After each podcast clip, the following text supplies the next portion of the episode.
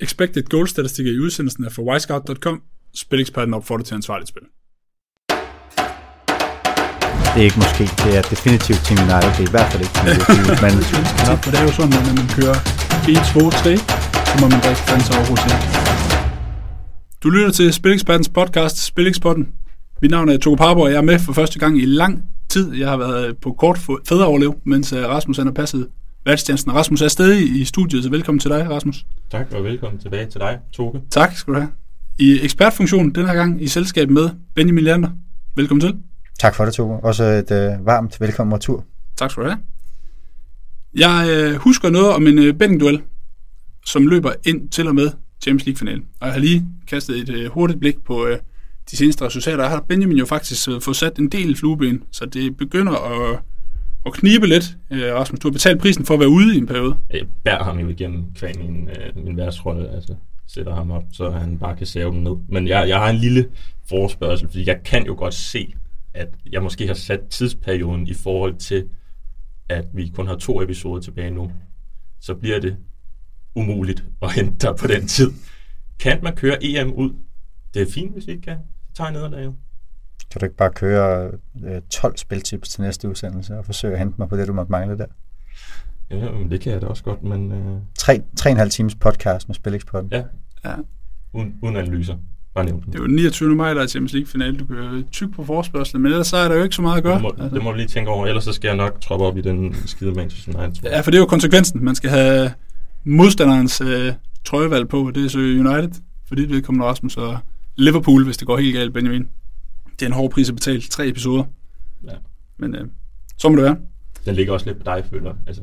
Fordi det er dig, der har holdt mig i værtsrollen, så jeg ikke ligesom kan komme ind med, med min spil. Jeg, jeg fulgte med, hvordan det gik, og så trak jeg den. Så måske hvis du tager en Liverpool-trøje på så, så kalder vi den der. Nej, jeg trives faktisk meget godt med Monsieur Vinger på siden her. Nok om det. Formatet er som altid Match of the Week. To gange spiltips Trent. To gange spiltips Quiz.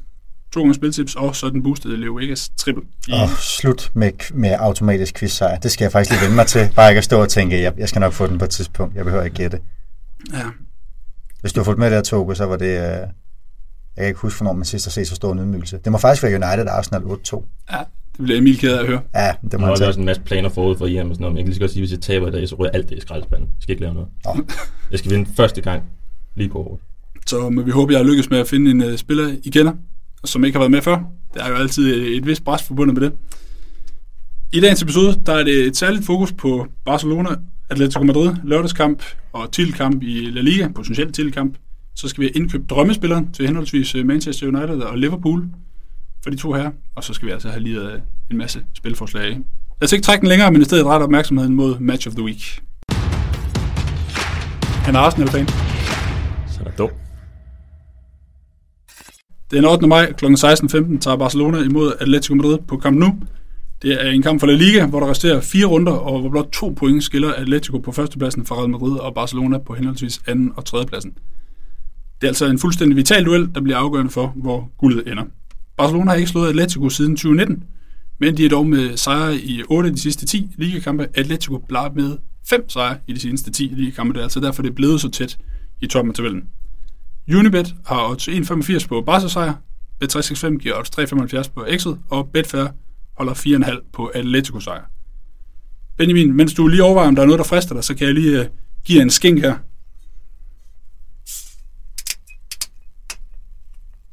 Det er meget, meget, meget, meget, meget, meget, meget kontroversielt, det der foregår her. Hold da op. Dark Raspberry er ude i dag. Det er noget med brus i. Jeg har ikke selv smagt det. Fra en kæmpe flaske. Lyttere vil jo sådan fornemme, eller kunne huske, at det var Emil Kok, som øh, var i studiet. Og det var ikke engang sidste uge, for der, der aflyste det på grund af, af sygdom. Men, øh, men der er ikke rigtig nogen taber i den her uges duel. Så vi har sagt, at øh, der er, er, er barselsvand. Det lyder frygtelig ulækkert øvrigt. Men, øh, men, men Jeg, det, jeg det vi er skal verden, blive- der har med. Vi skal blive enige om, hvad er straffen, hvis det her det smager helt af helvede til. Det ligner, det, hvad hedder det, den der hindbærbrus fra Netto. Men vi kan jo prøve at se. Hvad, hvad, hvad, hvad får vi? Så kan du ikke... øh, Du får et øh, økologisk Dark Raspberry produkt med hindbær og hyldebær. For for satan. Nydes iskold og læskende. Me- meget, meget sød øh, drik. Jeg kan huske, da vi optog på toppen af, af Better Collectives øh, fjerde sal eller sådan noget, der havde du noget med, Rasmus, eller også var det Toge, hvor jeg tror, jeg beskrev det som øh, bunden af Premier League. Et hold derfra. Men det har givet os været Cardiff eller sådan noget dengang. Men, men den her, den kan løftes til at være Southampton, hvis man lige kører en chat gin i, tror jeg. Så, så Jamen, den er også god til drink, står der har, bagpå. du, har du også den med? Hvorfor noget? Gin. Nej, desværre. Øh, men det, det kan være, at den skal indfinde sig, når vi har en uh, jubilæumsepisode. Jeg er glad for, at du har gjort comeback, Toge. Den der raspberry fiddlyhood, den behøver ikke gøre comeback.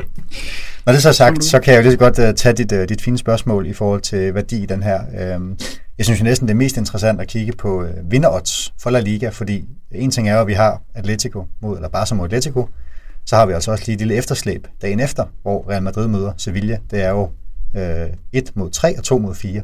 Og mesterskabsholdsene i talende stund hedder 2,45 i snit på Barcelona, 2,63 i snit på Atletico og 3,43 på Real Madrid. Øhm, så det er jo på alle måder en fuldstændig vanvittig trekamp med 12 point tilbage at spille om. Så øh, det bliver virkelig svært at finde værdi her, fordi jeg tror, at det bliver latterligt nervøst. Og vi har også snakket tidligere om de her altså, mesterskabskampe, som vi har haft op med Inter og AC Milan, og vi har haft Brøndby Midtjylland, og vi har også haft noget brasiliansk, som kommer i nærheden af det her, men det her er den største mesterskabskamp, vi har snakket om i spillersporten indtil videre, fordi det er så ekstremt tæt. Og jeg vil lige før jeg vil gå så langt og sige, at hvis Barcelona vinder den her, så er de også La Liga-mester, fordi hvis man prøver at kigge på kampprogrammet, som Barcelona, Atletico Madrid og Real Madrid har, så mangler Barcelona efter Atletico Madrid. De mangler Levante ude, Celta Vigo hjemme og Eibar ude. Øh, Atletico Madrid har Sociedad hjemme, Osasuna hjemme og Valladolid ude, mens Real Madrid de har altså Sevilla hjemme, som vi ved, Granada ude, Atletico Bilbao ude og Villarreal hjemme. Der er altså alt andet lige noget større chancer for, at Real Madrid smider point i, i de her sidste kampe, end der er for Barcelona eller Atletico Madrid smider point.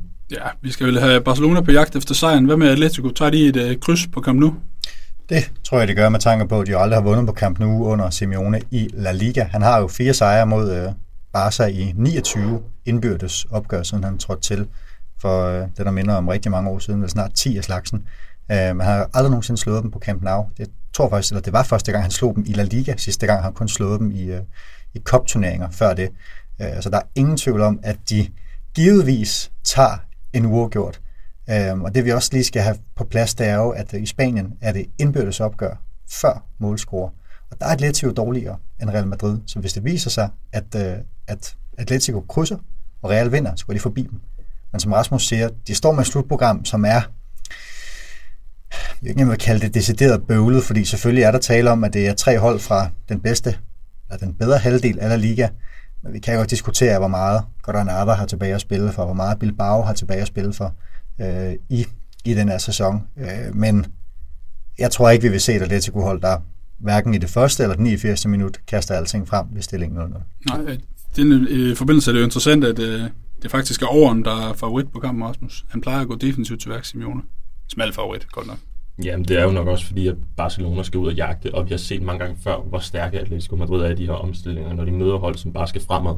Øh, og det tror jeg også, vi kommer til at se i den her kamp, om end at jeg er sikker på, at Simeone, som Benjamin også siger, spiller efter krydset, hvis han kan få det.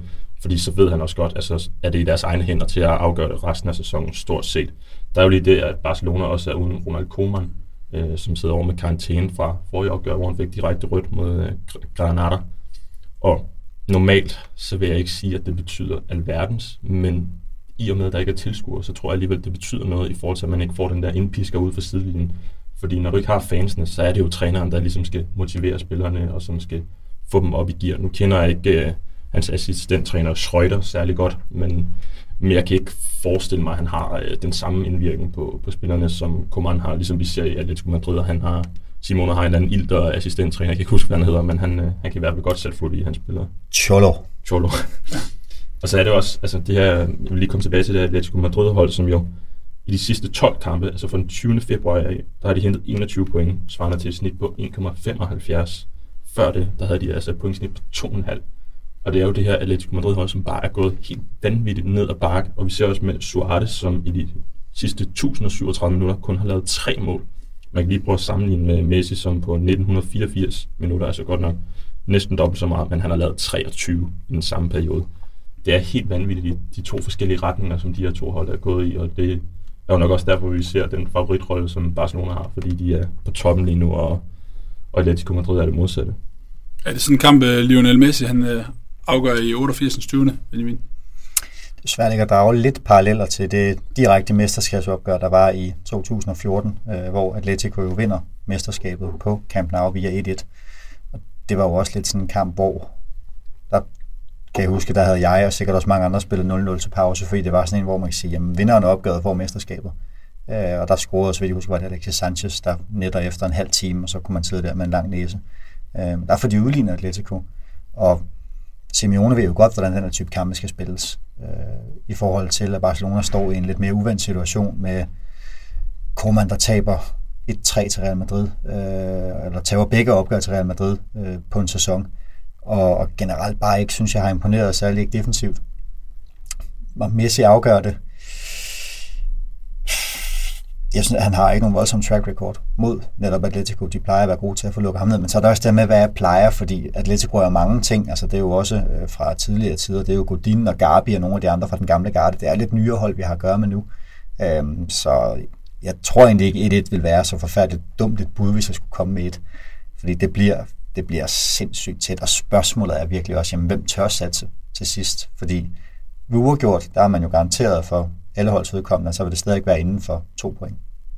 En, en anden ting, jeg synes, der er spændende, sådan at kigge mod det opgør, som jeg også gerne vil have Benjamins øh, men på, hvad hans tidligere virke, det er jo, at der sidder rigtig mange derude, som synes, at nogle her kampe de er sjove at spille på kort på. Lige netop den her kamp, altså jeg kan næsten ikke gejle den nok op til, hvor intens jeg tror, den bliver i forhold til det er, som vi sagde, det er her mesterskabet bliver afgjort. Det er to hold, som traditionelt trækker rigtig mange kort mod hinanden. Hvis vi tager de sidste fem kampe, så er der faldet 35 kort. Øh, og et direkte rødt kort til Diego Costa. Der er ikke nogen dommer, der er tilknyttet til den her kamp endnu, men selvom der ikke er tilskuer, så tror jeg altså bare, der bliver, der bliver virkelig smæk på taklingerne, og, øh, og ligesom vi så i PSG den anden dag, så tror jeg, at det bliver hævnagtige ting, der sker de sidste minutter, hvis et hold skulle være bagud. Det tror jeg også, især hvis Barcelona skulle være bagud, for så er det jo, så er mesterskabet så tæt som endegyldigt røget. Vi kan jo der er paralleller til den omvendte kamp, for det her med tilskuer betyder bare så meget. Altså i det omvendte opgør, der er der øh, to advarsler efter 80 minutter, så kommer der så en, en dobbeltgul til Savic og Jimenez, som får lavet et frispark og brokke sig til to advarsler. Der er vi med fire kort på Wanda Metropolitana. Og det her med, at der ikke er tilskuere, gør bare et eller andet ved intensiteten. Noget andet er selvfølgelig, at vi ser det i Champions League i midtugen, Øh, det synes jeg mere karakteriseret ved holdene. Vi ved jo alle sammen godt, at PSG er et, et forfærdeligt medgangshold. Øh, når det ikke kører for dem, så kommer der også nogle, nogle svinerier. I går synes jeg ikke, jo, der kommer lidt til sidst, hvor Federico Valverde bliver træt af, at de råd ud og laver et dumt frispark, som giver gult. Men, men der er ikke kort linje på kampen endnu heller. Altså, jeg vil tro, den kommer til at være omkring 6,5-7. Det er også det, jeg skrev 7, 7,5 for min. Det er bare... Jeg synes, den er vurderet korrekt. Så er det mere det der med, at altså, man kan spille live-kort rigtig mange steder der er det sjovt at se, fordi er der en føring, så er der jo et af holdene, der bare skal trække tiden. Men tror, men tror du ikke, at, at Atletico Madrid er på den samme slags type hold, som PSG er, hvis at de står i en situation, hvor de godt kan se, at mesterskabet det er kørt? Men det er jo ikke kørt, selvom de taber, så vil de være et point bagefter. Øh, og så jeg synes, det vil være en, det vil være en dyr holdning øh, at, at begynde at nappe øh, røde kort, eller øh, de har også spillere i karantænefar. Øh, så jeg, jeg er sgu nok, generelt har jeg været rigtig loren ved at spille de her øh, kort linje. Altså vi så det også i FCK, AGF, der kunne man også godt gejle op til at sige, at det bliver virkelig, det bliver virkelig, kommer også syv kort. Mange af dem skal vi hen til sidste kampen for at få. Øh, så, så det her med manglende tilskuere, det er bare, det er en kæmpe ulempe for at spille på kort. Hvor skal vi, øh, hvor skal vi sende guld hen, hvis I skal lægge ud på blokken? Det behøver ikke at være, de to hold Real Madrid også op. Rasmus får lov til at starte. jeg, jeg, jeg synes, den er svær. Som jeg sagde til at starte med, så hvis Barcelona vinder, så vinder de også mesterskabet. Det, det er jeg ret overbevist om. Øh, Real Madrid ud af Champions League nu, det, det tror jeg var en, en tung, tung omgang at komme igennem, og det her svære slutprogram. Sevilla tror jeg ikke på kan nå det. Men jeg tror, at, jeg tror, at Atletico Madrid de overrasker på trods af den dårlige stime mod, øh, mod Barcelona, og, og de kan godt enten nå kryds eller, eller sejren, og så, så tager de også mesterskabet. Modtaget. Ja, jeg er på Team Rasmus. Jeg synes, Barcelona på mange måder ligner de, de dårligste Barcelona-hold i lang tid. Det synes jeg egentlig ikke har samme fornemmelse omkring Atletico. Øh, så 1-1 og cruise control fra Atleti i de sidste tre kampe, og så får vi øh, det første mesterskab siden ja, 2014. Det er dommen herfra. Vi sender guldet til Atletico Madrid, og så retter vi fokus mod de første to spilforslag. kræver, at man øh, lukker øjnene og trækker tarotkort. Og Benjamin, her får du lov at for udlægget. Det er Derby Sheffield Wednesday, engelsk championship, og det er lørdag kl. 13.30. Mål scoret efter det 76. 20. minut. Ja tak. Odds 2,15 Husk morgen, spilbar til 1,80. Ja, fra et nervepirrende opgør til et andet, nemlig sidste runde i øh, Championship i England. Der er stadigvæk spænding i bunden, øh, hvor tre hold skal fordele to nedrykningspladser mellem sig. Det er Derby, det er Rotherham, og så er det Sørme, Sheffield Wednesday. Så vi er altså ude i sådan ganske simpelt, at taberne af det her opgør, det rykker ned. Det er ikke sikkert, at øh, vinderne af opgøret bliver, jo, det er det for Darbys vedkommende. Hvis de vinder, så kan de ikke rykke ud. Uh, men Sheffield Wednesday kan godt rykke ud, hvis de vinder opgøret, og det vil kræve, at uh, Rotherham samtidig vinder ude mod umotiveret Cardiff. Uh, og det her Rotherham-hold har jo sådan døjet med en del coronaudsættelser. Uh, man har altså ikke rigtig på trods af at have haft både tre og fire kampe i hånden, man har ikke kunne få den vitale sejr, som de har jagtet. Så de ligger sådan lidt i et bedre sted, hvor de har øh, to point op til, øh, til Derby i talende stund. Men som jeg sagde, taberne af det her opgør rykker ned i League One. Og det må alt andet lige give en nervøs start. Så jeg sad og tænkte, er det 0-0 til pause, vi skal ud på? Er det flest mål i anden halvleg, vi skal ud på? Øhm, og så kommer jeg bare frem til, at der må ligge et fint spot i at spille på, og der kommer mål fra det 76. 20. minut, som jo er 75-0-0 op frem efter, altså som man nævner som det 76. 20. minut, så til slutfløjtet. Fordi et af holdene skal jo jagte. Uafgjort sender Sheffield Wednesday ned. Det kan i sidste ende øh, også sende Derby ned, hvis, øh, hvis det viser sig, at Rotherham fører i Swansea, så skal begge hold jagte. Så det er jo kun ved en eller anden bizarre 3-0-føring mellem to hold, der i øvrigt er super formsvage. Øh, Wayne Rooney's Derby gjorde det jo rigtig godt i sommeren 2020, hvor man snakker om, at øh, de var det bedste hold mål på øh, kalenderårspoint, og man var langt i FA-koppen. Og 2021 har bare været en stor nedtur. Man er oppe på seks nederlag i træk nu. Øh, har også mødt nogle modstandere, hvor man kan sige, at I skal bare have et enkelt point, så står vi rigtig, rigtig godt rustet. Det har Derby bare heller ikke kunne få. Så skal man op mod det her Sheffield Wednesday-hold, som jo havde været 99% sikker på redning, hvis ikke man havde fået 6 points fratrækning i starten af sæsonen på grund af økonomisk uføre. Øhm, så jeg har det bare sådan lidt, der skal være nogen, der jagter hele vejen igennem her. Vi får givetvis godt med tillægstid øh, i opgøret også, fordi det bliver rigtig, rigtig intens. Mange frispark givetvis også masser af tidsudtrækning. Øh, Derby skal have det ene point. Man skal også lige have et øje på, hvordan det går i, øh, i Wales med Rotherhams kamp derovre. Så jeg synes inderst inden, man fik omkring odds 2 på flest mål i anden halvleg. Men det forudsætter så også en lille smule, at vi får, lad os sige, maksimalt et mål i første halvleg. Og jeg, jeg kan også godt lide 0-0 til pause, og helt op omkring odds 3, synes det er godt. Men det bedste spil må skal være, at vi får et mål til sidst, når et af holdene skal kaste alt frem. Yep, der er odds 2.15 hos Common på mål fra 76. 20. minut til fuldtid. Øh, spilbar ned til 1.80 har du den, og det er altså Derby Sheffield Wednesday lørdag kl. 13.30. Rasmus, vi skal have dig på banen. Rusten skal bankes af. Frankrig, Ligue 2, Amiens mod Njord, lørdagskamp kl. 20. Du har krydset til odds 3.25 hos Bet365, spilbar ned til 2.95. Ja, det er, det er en meget klassisk spot, det her øh, for mig, når vi nærmer os de, de sidste runder i de her øh, både europæiske ligaer, men også når det er de sydamerikanske osv. Øh, det er sådan, at i Ligue 2, der er tre runder tilbage. Njord står med 40 point lige over stregen. Så er det Jan med 38, som så ligger på den her nedryknings-playoff-plads. Så har vi Chambly med 35, og så Chateauroux med 22, som er rykket ned. Du får lige en, øh, en, øh, et rap over nælderne. Der er to runder tilbage. To runder, undskyld. To runder tilbage. Uh, vi har Njord, som uh, har en markant dårligere målscore end, uh, end Kjern, hvilket så vil sige, at hvis Njord spiller kryds, og Kjern de vinder, så overhaler de dem faktisk. Men det er bare sådan, så at de her, de har en Kjern, hvordan siger man? Kjern. Kjern. De møder uh, Toulouse på udebane samme tidspunkt, og det er altså Toulouse, som spiller for direkte oprykning til Ligue 1, hvilket vil sige, altså de, har, de vurderes ikke som gigantiske chancer for at tage alle tre point i, i det her opgør her. Jamen, jeg, jeg, kommer ikke til at ekstra med. Nej, nej, det er fint. Det er fint. Øh, ja, så det, det bunder altså i, at, at York, de formentlig vil leve rigtig, rigtig fint med, med et kryds her. Så har vi uh, modstanderen Amiens, som hvis sæson egentlig er slut, de kan hverken nå det ene eller det andet. I sidste runde, der taber de 0-3 til Gengamp. Øh, men XG'en, den ender 1.02.096, så det er jo ikke fordi, det var et udtryk for, at Amiens bare havde spidt alt og, og blev kørt midt over.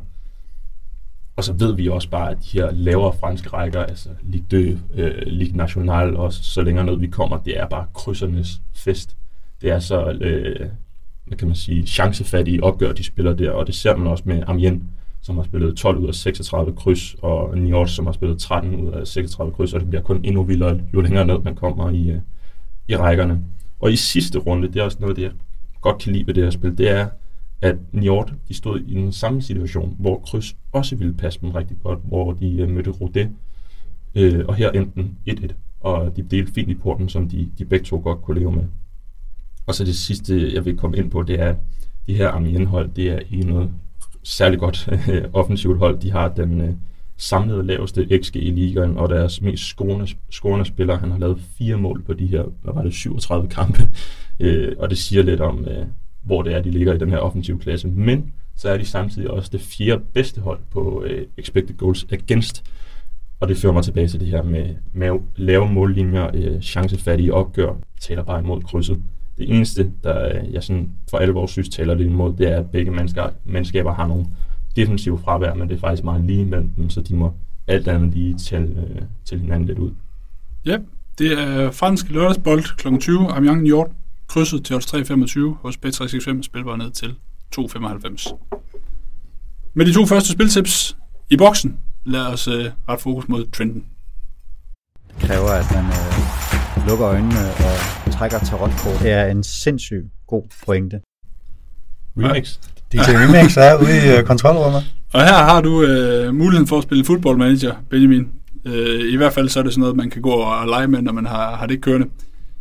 Hvis du havde frit valg på alle hylder, hvilken spiller skulle så en tur til Manchester United?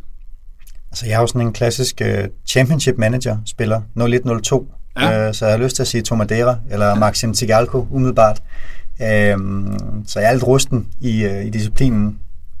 Men uh, i bedste trip-trap træsko-stil har jeg sådan valgt uh, den billige, den mellem og den dyre model. Uh, og den billige model til Sølle, 30 millioner euro, hvad kan man i det hele taget få for 30 millioner euro nu om dags? Kop kaffe. En kop kaffe. Et par sko, måske, tror jeg andre vil sige. øhm, Mateus Cunha fra Hertha Berlin. Øh, hovedstadsholdet, der sådan er i mini-problemer i bunden af den tyske række. De har lige et par, par udsatte coronakampe til at komme back on track, men øh, det kan være, at hans øh, værdi falder markant, hvis det ender med, at de rykker ud.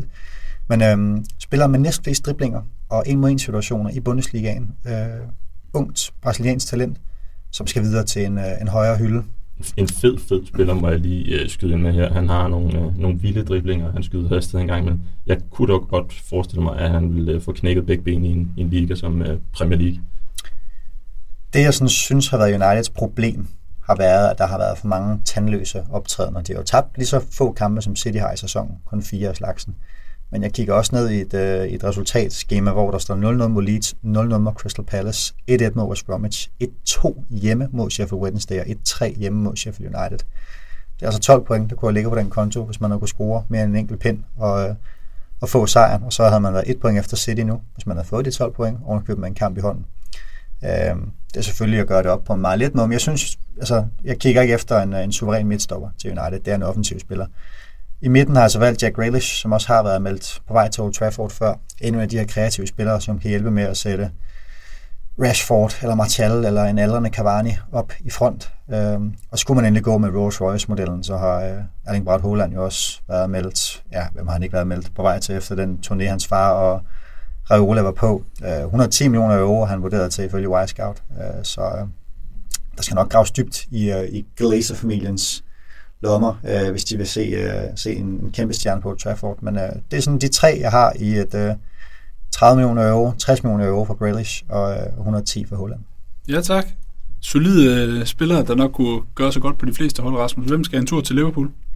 Oh, det, det var en svær, men, men virkelig sjov øvelse. Det, det, det svavlede lidt til, man, øh, man drømmer om, øh, hvad vil du bruge dine penge på, hvis du vandt i Eurojackpot. Og det er jo bare tilbage til fodboldmanager, det her, hvor du har øh, adskillige penge, du bare kan skyde afsted. Du skal lige have med, at du skal jo logge med, at der skal spilles uh, Conference League til, uh, til efteråret, så du kan ikke vælge Holland. Vi kan logge med, at Cup er tilbage i, til, til næste sæson.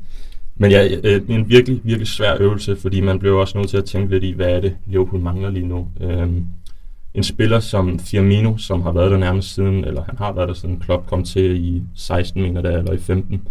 Han var jo genial til det, øh, Klopp skulle bruge ham til. Han var en af de bedste pressende spillere i, i verden næsten på det, på det tidspunkt, hvor Liverpool også brugte meget det her genpres, som, som Klopp tog med fra, øh, fra Tyskland af. Men Liverpool er bare ikke det samme hold længere. Øh, de presser ikke på den samme måde. De øh, jagter ikke de her omstillinger højt op på banen på den samme måde længere. Og det gør også bare, at Firmino han er, han er faldet lidt udenfor, fordi han er en god spilstation. Men når Liverpool benytter deres hurtige angreb, øh, så når han ikke med i boksen, for eksempel. Altså når, når de endelig tager de her omstillinger, og så lader man de skyder afsted, så, så ser man Firmino halve rundt omkring midtercirklen, fordi han simpelthen ikke har farten til det, til det længere. Og så scorer han jo heller ikke super mange mål. Så det er jo nærliggende at kigge øh, måske mod en, en ny angriber, og der er jo to, som alle gerne vil have til deres klubber. Det er jo Kylian Mbappé og, og Erling Haaland, som, som er talk of, the, uh, talk of the game lige nu. De er to unge angriber, som har ekstrem fart, ekstrem målfarlighed og, øh, og kan en masse på egen hånd. Hvis man så skal vælge imellem de to, så, øh, så vil jeg nok alligevel ende med at gå med Holland, mest fordi at Liverpool, de er jo det hold i England, der med afstand har flest indlæg per kamp. Og der føler jeg bare, at øh, der vil Holland gøre sig bedre til ind i, ind i boksen, men end Mbappé vil. Og så kan vi jo komme ud om, at Liverpool har mange midtstopper i den her sæson. De spiller jo med øh, Kabak, der er hentet ind for Europas dårligste øh, klubhold lige for tiden.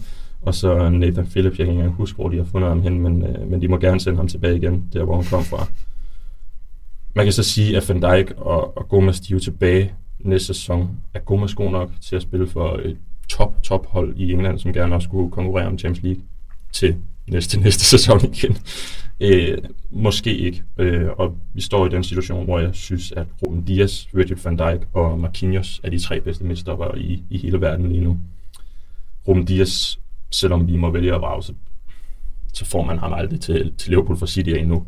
Øh, Marquinhos, gør det nok heller ikke. Men hvis jeg kunne vælge en spiller øh, til at styrke det her midterforsvar, så var det Marquinhos, som, som er en, en stjernegod midtstopper, og som bare har båret øh, PSG's defensiv øh, siden øh, Thiago Silva tog afsted, og så er der heller ikke nogen tvivl om, at Virgil van Dijk og Marquinhos sammen, det ville være verdens bedste øh, midterforsvar.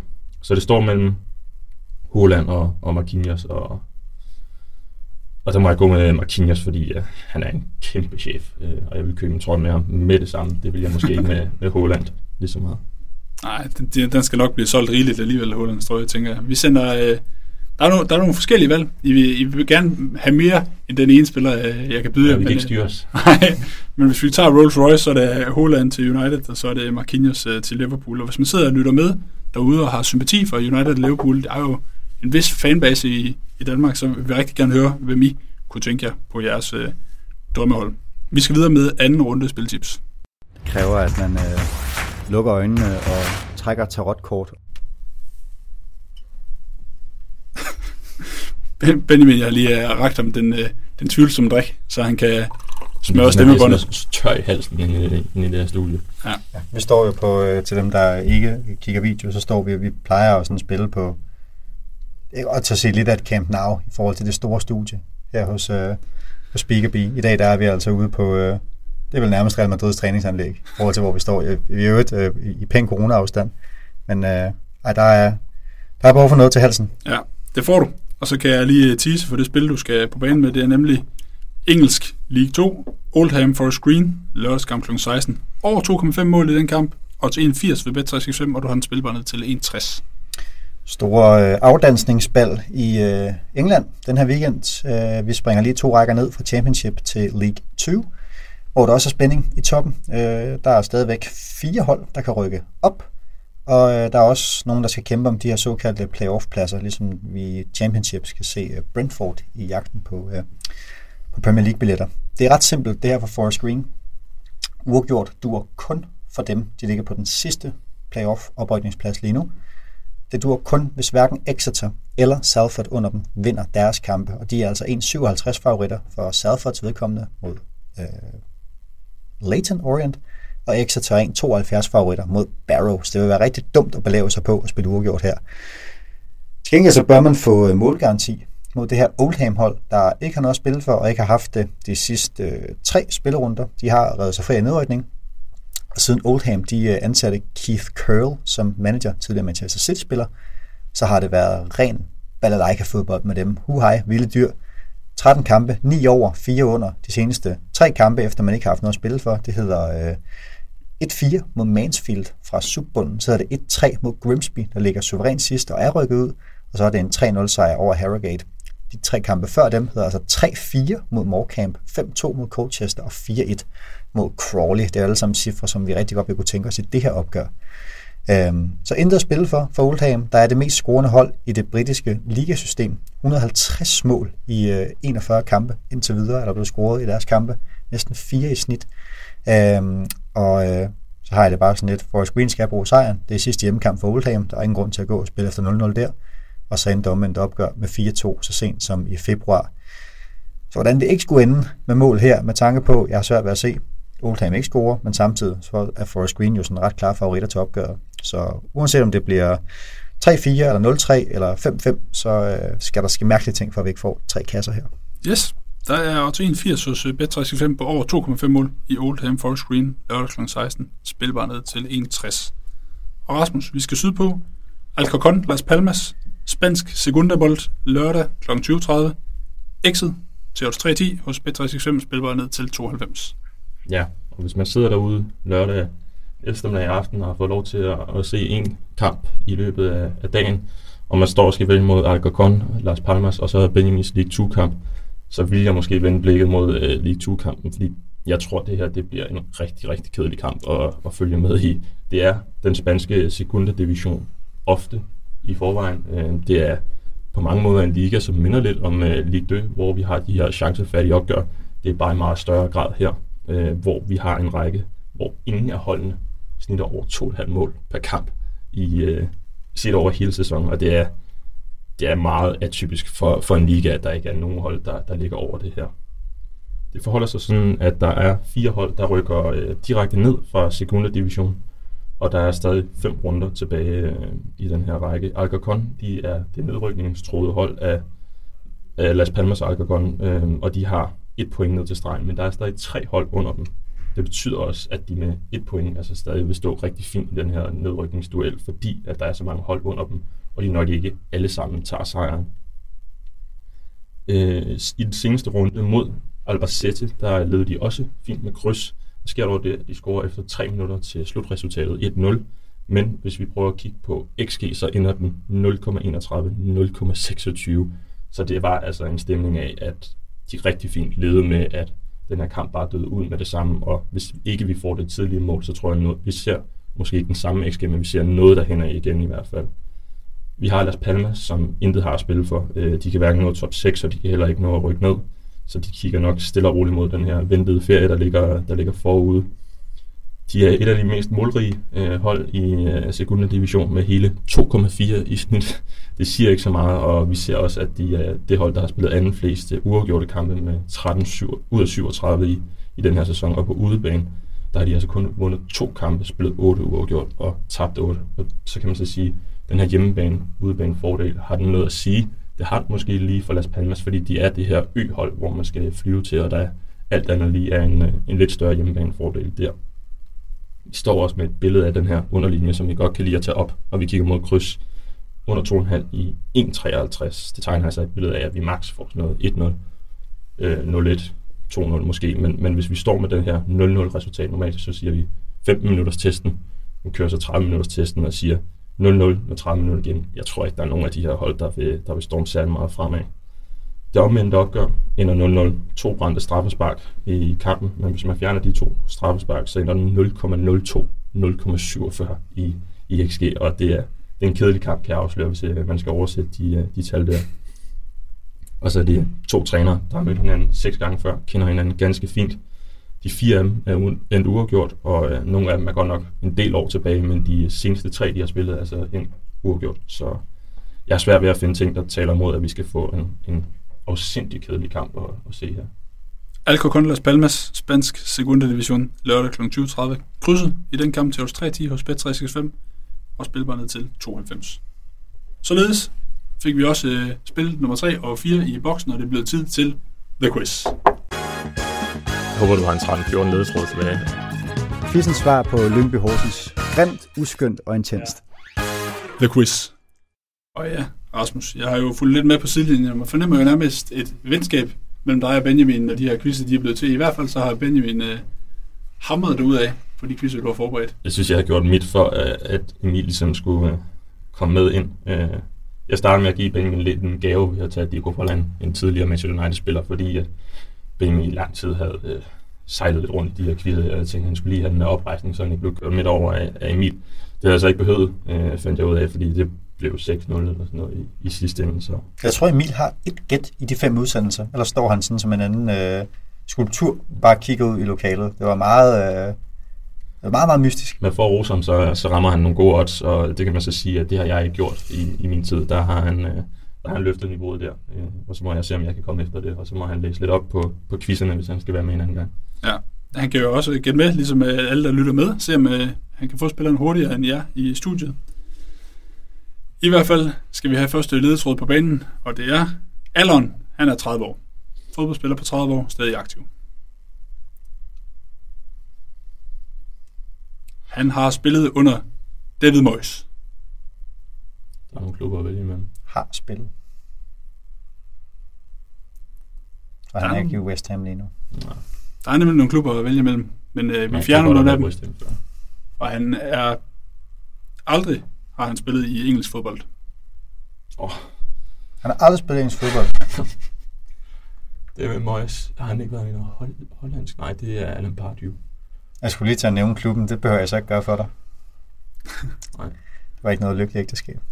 Han har repræsenteret fem forskellige klubber, alle spanske.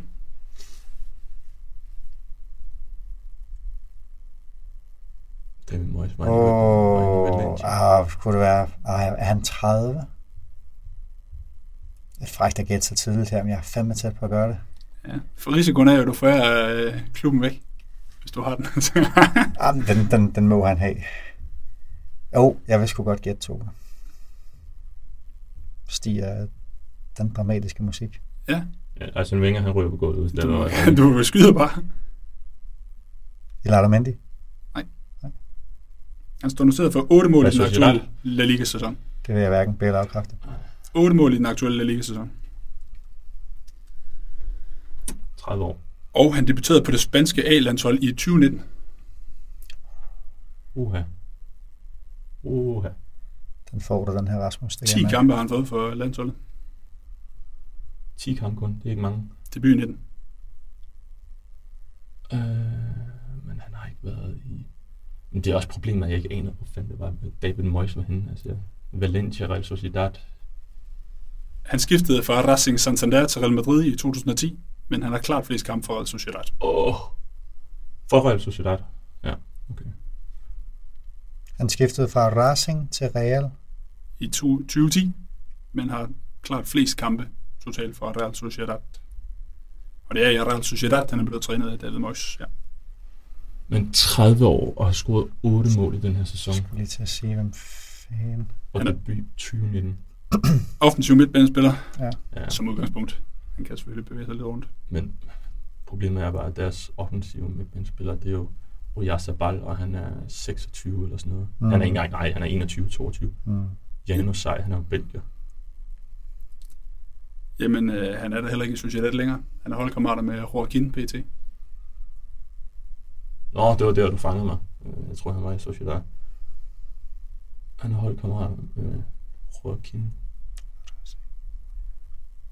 Ja. Øh, 8 mål i den indværende sæson. Så det er altså Real Betis, vi skal Ja. have fat i. Har ham. Sergio Canalt. Det er korrekt. Fremragende frisparkskytte. En, øh, en kal i spillet. Nummer 10 er Real Betis, Sergio Canales og Den, Rasmus. den kunne jeg mærke, du fik. Jeg sad og hang fast i Esteban Granero, hvor der også bare var sådan noget, men det er jo slet ikke det, vi snakker om. Altså, men det var Canales selvfølgelig. Men han må være 36 36 eller sådan noget. 92. Det blev øh, et point til Rasmus, for der fandt øh, spilleren hurtigst. Vi skal have tredje rundespiltips. kræver, at man øh, lukker øjnene og trækker tarotkort. Og Benjamin, jeg har glædet mig til at annoncere det her hold. Schaffhausen mod Arau Schweizisk fodbold Challenge League lørdag kl. 18.15. Begge hold scorer over, over 2,5 mål til odds 1,80 hos Bet365. Spil bare ned til 1,65. Ja, Schaffhausen gegen Arau, ja. Fire runder igen i Schweiz's næstbedste række. Etteren rykker op, toeren går i playoffs. Vi har at gøre med et opgør mellem nummer 4 og 5 her. Schaffhausen har 10 point op til Grasshoppers på førstepladsen og 6 til Wacker Thun på andenpladsen. Og Arau ligger så et point foran Schaffhausen, så de har jo så henholdsvis 9 og 5 point. Det kræver næppe en øh, doktorgrad matematik regne ud, at øh, hvis man ligesom vil være med, hvor, øh, hvor festen starter, så er det tre point, der skal bruges her til de to hold her. Arau kommer fra en øh, sløj oplevelse midt ugen, hvor man tabte øh, pokalsemifinalen i Schweiz med 1-2 til øh, højere rangeret Lucerne fra den bedste række. Øh, tabt på et mål et kvarter for tid, så de skal løfte sig her, og de skal kun bruge øh, tre point. Det jeg rigtig godt kan lide ved det her, det er for det første, at vi har med en kamp at gøre, hvor uafgjort er ubrugeligt. Og så er vi sådan øh, i bedste, i bedste pokerstil, der, øh, der sidder Schaffhausen og Arau i baghånd, fordi de spiller rundt den sidste kamp. Der er fire kampe, der spilles øh, fredag, og så er der altså den, det her hængeparti lørdag. Så uanset hvordan det går i de andre kampe, så kan de jo forholde sig til, at øh, de hold, der ligger længere oppe, Thun, som spiller mod øh, krigens på udebane og ret klare favoritter, der kan forspring altså være yderligere tre point, inden de her to hold skal mødes. Så øh, de kan kun være, øh, være presset til enten at gå efter sejren, eller finde ud af, at vi kommer tættere på, så, øh, så vi skal samtidig have tre point for at komme endnu tættere på, end de her seks point, vi var, inden runden startede. Team News er også rigtig, rigtig gode, fordi vi har øh, forsvarsdirigent Krasniki, der gik i stykker efter 25 minutter fra Schaffhausen senest. Jeg antager ikke, at han er blevet klar på 6 dage, når man udgår efter 25 minutter. Så minimum tvivlsom. Den vigtige defensive midtbanespiller Mausch, han er i karantæne efter sæsonens fjerde advarsel. Og for Arav, der er det altså anfører Olivier Jekle, der er ude efter at have modtaget sæsonens 9. advarsel. Han har altså også en gul rød oven i hatten, så han sidder også ude med karantæne. Så tre vigtige defensive spillere undværes altså til opgøret her øh, mellem Schaffhausen og Arau. Fire indbyttes opgør mellem de to trænere, Murat Yakin og Stefan Keller for, øh, for Arau. Det endte godt nok kun 1-0 sidst de mødtes, men de tre foregående opgør 1-2, 2-4 og 2-1. Så øh, masser af defensiv fravær. Tre point, der skal på tavlen for begge hold. Øh, det her med, at de sidder i baghånd, der synes jeg bare, at det skal være, det skal være rigtig, rigtig pænt. at få betalingen, i stedet for at køre over 2,5 mål til 1,53, så spiller jeg altså varianten med, at begge hold scorer, og vi får mindst tre mål i kampen, fordi det kun er 3-0, 4-0, 5-0, vi ikke får med i det udfald, sammen med, hvis vi havde spillet over, øh, over 2,5 mål i kampen. Så at vi får næsten 30 øre mere på det udfald, det synes jeg skal være en, øh, en rigtig fin forretning. Yep. 1,80 hos Bet365 i optagende stund. Spilbar til 1,65. Schaffhausen Ardau lørdag kl. 18.15. Begge hold scorer og over 2,5 mål. Og Rasmus, vi skal en tur til den norske eliteserien. Bodø Glimt mod Tromsø. Søndagskamp kl. 18. Du er på Bodø Glimt minus 1 i sin handicap til odds 2,10 hos NordicBet. Spilbar til 91. Ja, normalt et, øh, et spot, jeg egentlig vil holde mig fra, fordi det er første kamp øh, tilbage i eliteserien. Og det, vil, øh, eller det lyder helt vanvittigt at sige, at man øh, anbefaler et hold, der har mistet 60 mål og 37 assist fra, fra sidste sæson. Det gør jeg alligevel, fordi at øh, jeg har den påstand, at Kasper Junker og Sinkernagel, deres præstationer var ikke et udtryk for, at de var med længder bedre end, end eliteserien. Det var et udtryk for, at det var et hold, som kom til afsindig mange chancer, som havde rigtig, rigtig gode spillere på alle pladser, hvor at hele holdet bidrog til, til den her vanvittige sæson, de havde. Øh, og hvor at træneren også havde en, en rigtig stor øh, rolle at spille. Og så skal vi også huske på, at det var jo ikke kun offensivt, de dominerede, selvom de dominerede rigtig meget offensivt. De var altså også stadig det hold, der lukkede færrest mål ind af alle øh, andre hold i, i eliteserien, så de kunne rigtig mange andre ting. Og de har også stadig rigtig gode spillere, fordi det er altså kun Kasper Junker og Sinker Nagel, der er taget væk af de sådan profilerede spillere. Øh, Jens Peter Hauge tog afsted i halvsæsonen, men der så man også, at han var fint erstattelig med blandt andet Solbakken, som kom ind på kanten og, og også var fremragende. Så jeg vil vurdere, at det er stadig øh, et Bodil Glimt hold, som, som kan rigtig mange ting. Patrick Berg og, og Selnes, de er to fremragende midtbanespillere, som havde en, havde en kæmpe andel i, i alle de chancer, som øh, uh, Bodil Glimt de skabte. Så møder de så Tromsø, som jo er øh, oprykkerhold for Oberstligaen, altså Norges anden bedste række. øh, så er det sådan lidt, kan man blive klog på, på sådan et hold med det samme? Man kan kigge på, hvad har de hentet ind af sådan forstærkninger? Har de, har de gjort noget for, at de skal være øh, rustet til at ende i, i toppen af, af rækken? Det vurderer jeg ikke, de har. De har øh, for eksempel hentet Isak Amundsen ind, øh, ung midtstopper, så, som skulle være ligesom en, en potentiel starter. Og han er altså kommet fra Brody Glimt på en lavere aftale, fordi han ikke kunne få spilletid. Så det siger lidt om, hvor er det henne i klassen, de her, de her Tromsø, de tager spillere fra, og hvor er det, de allerede ligger. Så kører jeg så eksemplet med, øh, hvis vi skal vurdere, hvad bliver Tromsø i år, hvis vi skal være realistiske, måske bund 9, deromkring slutter de indenfor. Hvis man så kigger på Bodø Glemt mod bund 9 sidste år på hjemmebane, så går de altså 9-0-0 med en målscore på 51-7. Det kan ikke overføres direkte til den her sæson, men det siger lidt om, hvor godt de har det mod modstandere, som, som ikke kommer til at få initiativet på samme måde, som, øh, som de for eksempel gør mod Molde eller Rosenborg, eller hvem der ellers, hvem der ellers er i den her række. Så jeg vil ikke blive overrasket, hvis øh, det er Bodø Glinthold, der igen i år kommer til at, at brænde ligaen af. Måske ikke i, i samme stil som sidste år, men, men at de stadig kommer til at sætte sig rigtig tungt på det, fordi de spiller også en træningskamp mod Molde øh, herop til, som er jo det hold, man forventer ligesom kan tage kampen op mod dem. Molde scorede det 94. minut, og, og det var generelt Bodø Glimt, som, som sad på det meste her. Det skal lige nævnes, at øh, Tromsø og Bodø Glimt spillede 1-1 i en testkamp op til sæsonen, og at Tromsø også til daglig spiller på kunstgræs, hvilket også har noget at sige i, i det her matchup. Men 1,68 på den rene linje, og så en minus 1,0 linje, som hedder øh, 2,10. Det synes jeg er rigtig flot betalt, også fordi at vi ser traditionelt set, at øh, Bodø kører, kører de her dårlige modstandere midt over. Og Tromsø, som jo rykkede op fra Obersligaen, var jo heller ikke knusende suveræn dernede. Man ender med 63 point for 30 kampe, som jo er lige over 2 point i snit.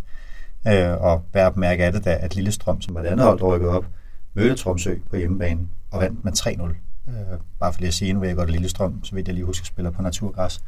Øh, men havde man sendt et tromsehold op med 80 point for 30 kampe, så havde jeg måske været mere nervøs. Men med det her siger man jo implicit, at man forventer, at Bodø ender uden for top 6.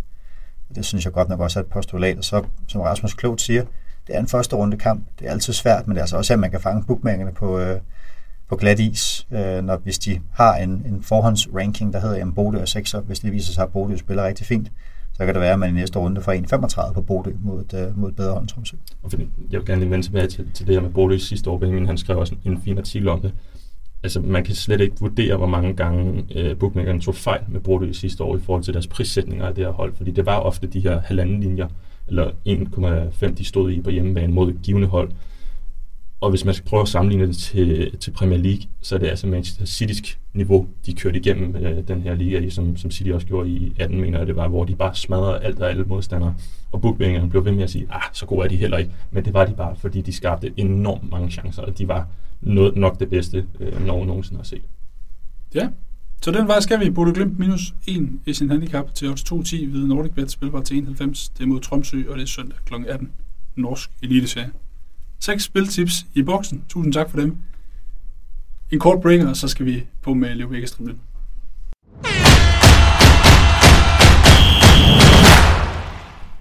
Vi skal have sammensat den boostede Leo Vegas triple, og Rasmus, her får du udlægget, og det gør du fra det engelske Championship. Barnsley Norwich lørdag kl. 13.30. Du er på Norwich sejr til odds 72. Ja, det er jo en, en lidt speciel øh, størrelse at blive klog på de sidste runder her i, i England, som Benjamin også har nævnt, så er vi nået sidste runde i de fleste af de her lower leagues i, i England, og vi har øh, Barnsley, som er faktisk er det eneste hold, der har noget at spille for, at de her to, øh, Norwich, der allerede har vundet mesterskabet, og, og står på de her 76 point, øh, eller 96 point. De er desværre ikke nå de 100, som har været magisk at, at komme efter, men 99, 99 det vil stadig pynte rigtig fint, tror jeg. Barnsley, de har allerede sikret sig sin playoff-plads. Øh, de ligger 6 lige nu. De kan stadig nå at blive femmer forskellen på 5. og 6. pladsen, det er, at du møder Brentford eller Swansea. Hvem du møder de to, det tror jeg nogenlunde er hip som haps. De ligger med fire point fra hinanden og har generelt set været, været rigtig gode begge to i år. Så hvis du ikke kan slå det ene hold, så kan du nok heller ikke slå det andet hold. Det bør ikke betyde alverden for det her barnslige hold, som altså om ni dage efter den her kamp, eller ni dage efter den her kamp, skal spille den første championship semifinal, hvor du kun får tre dages hvile indtil der er returopgør. Hvilket vil sige, at du skal altså bruge dine spillere på 100%, og så ved jeg godt, ni dage, det er lang tid. Men du skal også bare sørge for, at du ingen skader har op til det her opgør. Og det bliver deres allerstørste fokus, tror jeg. Tror jeg. Og det så vi også i, i sidste runde, hvor at de, øh, de også stadig kunne nå den her femte plads, møder Preston, der intet havde spillet for, øh, deres sæson var slut. Preston vinder 2-0. Øh, og de ligger trods alt en del lavere end, end det her Barnsley hold, så, øh, så det siger lidt om, hvorfor det er, at, øh, at jeg tror, den går den vej, som den gør. Norwich, der skal vi skylde og, og nævne, at uh, Timo Pukki er ude, og måske også ude for Finland, når vi når hjem til sommer. Det vil ikke gøre, uh, gøre Danmark noget. Det er svært at vurdere. Altså, han er jo en rigtig betydningsfuld spiller, det, det er der slet ingen tvivl om. Han har jo banket kasserne ind. Han har været ude for dem fire gange i Championship den her sæson, og der er de gået 2-1-1. Jeg ved ikke, hvad, hvordan man skal vurdere hans fravær. Det betyder noget, men de har stadig ham, uh, Emiliano Buendia, som, som godt ved, hvor målet står. Så 72, det, det ligner et, øh, en oddsætning, der siger, at uh, Barnsley de øh, kommer med alt, hvad de har, fordi uh, Norwich er altså klart det bedste hold i, i Championship lige nu. Yep. Norwich har til 72. Fem timer senere, stadig i England, men i Premier League, Benjamin, der har vi Manchester City mod Chelsea. Altså lørdag kl. 18.30, her er du på under 2,5 mål til odds 71.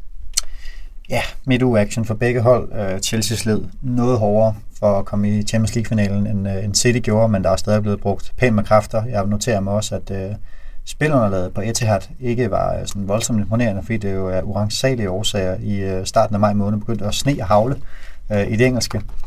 Um, så uh, jeg har det sådan lidt, vi så, at uh, de to hold mødtes tidligere, hvor Chelsea vandt med 1-0 i, uh, i pokalen, og det bliver en eller anden form for, øh, for generalprøve til Champions League-finalen, når de her to hold mødes. Manchester City skal bruge øh, to point, de facto tre, for at blive, øh, for at blive mestre. Ej, United har en kamp i hånden, hvor der. Øh, jo, de har en kamp i hånden. Tre point for at blive mestre, så de kan selvfølgelig blive det i kampen her. Øh, men jeg synes efterhånden bare, at det her Tuchelmandskab har bevist, at det er altså ikke hvem som helst, der scorer mod dem. Øh, 75% clean sheets i de kampe, han har været manager for Chelsea indtil videre. Blandt andet et mod City, et omvendt opgør. Øh, til gengæld synes jeg, de så så, så trætte ud, at jeg godt kunne tro, at, øh, at de ville få svært ved selv at score, og så tror jeg altså også, der bliver roteret godt og grundigt, fordi især Chelsea så virkelig trætte ud mod Real Madrid, at de skulle forsvare deres 1-0-føring til sidst, og så fik sat, øh, sat det afgørende 2-0-mål ind. Så øh, 1-0 City, mestre, en OK deler, som også vil holde Chelsea øh, foran West Ham og Tottenham med, med fire, og og 6 point, det tænker jeg egentlig, at begge hold sådan godt nogenlunde kan leve med. Og så er der det her pokerspil, hvor meget vil man afsløre rent taktisk i sådan et opgør her, hvor jeg også godt kan tro, at det vil blive lidt fastlåst. Så øh, godkendt betaling på, øh, på to kasser. Yep. Det er andet valg under 2,5 mål i City Chelsea til os 71, og så er jeres fælles valg, og der er I blevet pålagt øh, at undersøge Brøndby FC Midtjylland, for vi skal ikke snyde lytterne for den største kamp i den danske Superliga i den her runde. Det er søndag kl. 18. I er gået med Brøndby eller uafgjort, altså et kryds til til 1,68. Rasmus, vil du øh, sætte nogen på?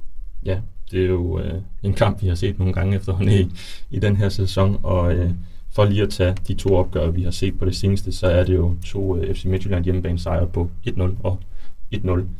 Begge kampe, hvor at jeg, øh, jeg tror også Benjamin synes, at Brøndby havde fortjent mere. Den ene synes jeg endda, at de øh, skulle have vundet, fordi at de var det bedste hold klart. Og så er det jo øh, et odds, der ikke er blevet influeret af, at vi ser, der er tilskuere tilbage på, på Brøndby Stadion lige nu. Sidst vi så øh, Brøndby på hjemmebane, det var altså øh, den 24. 10. 2020, hvor der heller ikke var tilskuere, mener på det tidspunkt. Øh, og der får vi 3-20 på Brøndby på det tidspunkt. Nu hedder en ren sejr 3-30. Og vi så bare øh, FCK i parken for, hvad var det, 4-5.000 tilskuere, der sad derinde. Hvor godt de blev båret igennem af den første halvleg. Jeg har sjældent set FCK spille så godt i, i nyere tid, som, som de gjorde der. 10.500. 10.500. Øh, og Brøndby Stadion, selvom jeg er FCK-fan, så er det altså en øh, ekstatisk stemning, de kan fyre op under øh, spillerne derinde. Og det kommer til at betyde rigtig meget for dem. Og så er det jo også et Midtjylland-hold, der sagtens kan leve med at spille uafgjort her. De har fire point ned til Brøndby, øh, og der resterer været fem runder af, af Superligaen her, så, så kryds vil ikke gøre dem noget på nogen måde. Det giver ingen som helst mening med det her odds på Brøndby. Igen, altså siden vi fik øh, lov til at have tilskuer på stadion rigtigt, og her mener jeg ikke de her 300, der har måttet være før i tiden, men vi har haft tre runder nu, hvor der har været, måtte være tusindvis af tilskuere på stadion. Vi har altså 14 hjemmesejre, en uafgjort og tre udesejre. Øh, 7.500 tilskuere på Brøndby Stadion. Midtjylland lever så fint med uafgjort. Øh, jeg kan simpelthen ikke... Der er jo selvfølgelig det her med Jesper Lindstrøm, øh, har været småskadet ugår sidst, ventes klar til opgøret. Men med 7.500 i ryggen i en kamp, hvor FCM lever med kryds, der er det fuldstændig gælde Mathias at få tanken om at spille FCM til 2.15-2.20. Så soleklar værdi i Brøndby. Man kan også diskutere, krydstesten med et kvarter igen, vil det være, hvad, hvad vil Brøndby gøre der? Jeg vil sige, de skal jo angribe, Rasmus, i forhold til, øh, til det forspring, der er op til FCM, også fordi FCM står med en meget, meget, meget, meget taknemmelig hjemmekamp næste gang mod Randers under 72 timer efter pokalfinalen er slut. Øh, så kan de leve med fire point op og en dårlig målscore. Det tror jeg ikke, men det giver sig selv. Øh, ved 1-0 til Brøndby eller 1-0 til Midtjylland, kan Brøndby sagtens kaste alt frem til sidst, enten få et mål imod sig, eller et mål med sig, så vi ender på krydset. Så øh, vi er landet på øh, Brøndby til Katao til godkendt 21. Det, det vil heller ikke give mening, hvis man sidder og skal se den her kamp live, for Brøndby ikke at gå op og satse alt på det her mål, fordi de er jo fire point foran FCK, øh, fem runder tilbage, de har et okay kampprogram. De vil stadig være et point foran øh, FCK, hvis de går hen og taber, og FCK vinder, hvilket vil sige, at de stadig har overhånden, så de kan lige så godt sætte alt ind for at få det her mesterskab, som de ikke har fået siden 2005, og Michael Laudrup han øh, herskede overholdet. Yep. Brøndby eller uafgjort et kryds i den kamp mod Midtjylland til odds 1,68. Og dermed har vi en triple, der giver 7,71 gange pengene igen. Og hvis du vil se, hvad den bliver boostet til hos Leo Vegas, så er det altså bare at hætte derover og skrive spileksperten i søgefeltet, så kommer kupongen frem. Rasmus, øh, kommer FCK lige et tidsspørgsmål. Kommer de forbi Brøndby? Nu ved jeg godt, at I går med Brøndby her. Nej, det gør de, øh, det gør de desværre ikke. Okay. Så der, der, der, er du altså, der gemmer du din fan til side. Ja. Yes, modtaget. Der er mere fodbold og flere analyser inde på spileksperten.com. Her huserer blandt andre Sovnfri, Per Pedersen, Nicolai Lisberg og Michael Rundager med deres analyser til henholdsvis Premier League, Superliga, Bundesliga, La Liga og Serie. Benjamin er der med sine luringer, og i ekspertpanel, der udkommer spillende løbende. Subscribe på Spillingspodden, hvis du kan lide uh, programmet, og så er du med, så snart den udkommer. Tak fordi du lyttede med, og på genhør i næste uge. Det er ikke måske, det er definitivt Team United, det er i hvert fald ikke Team United, men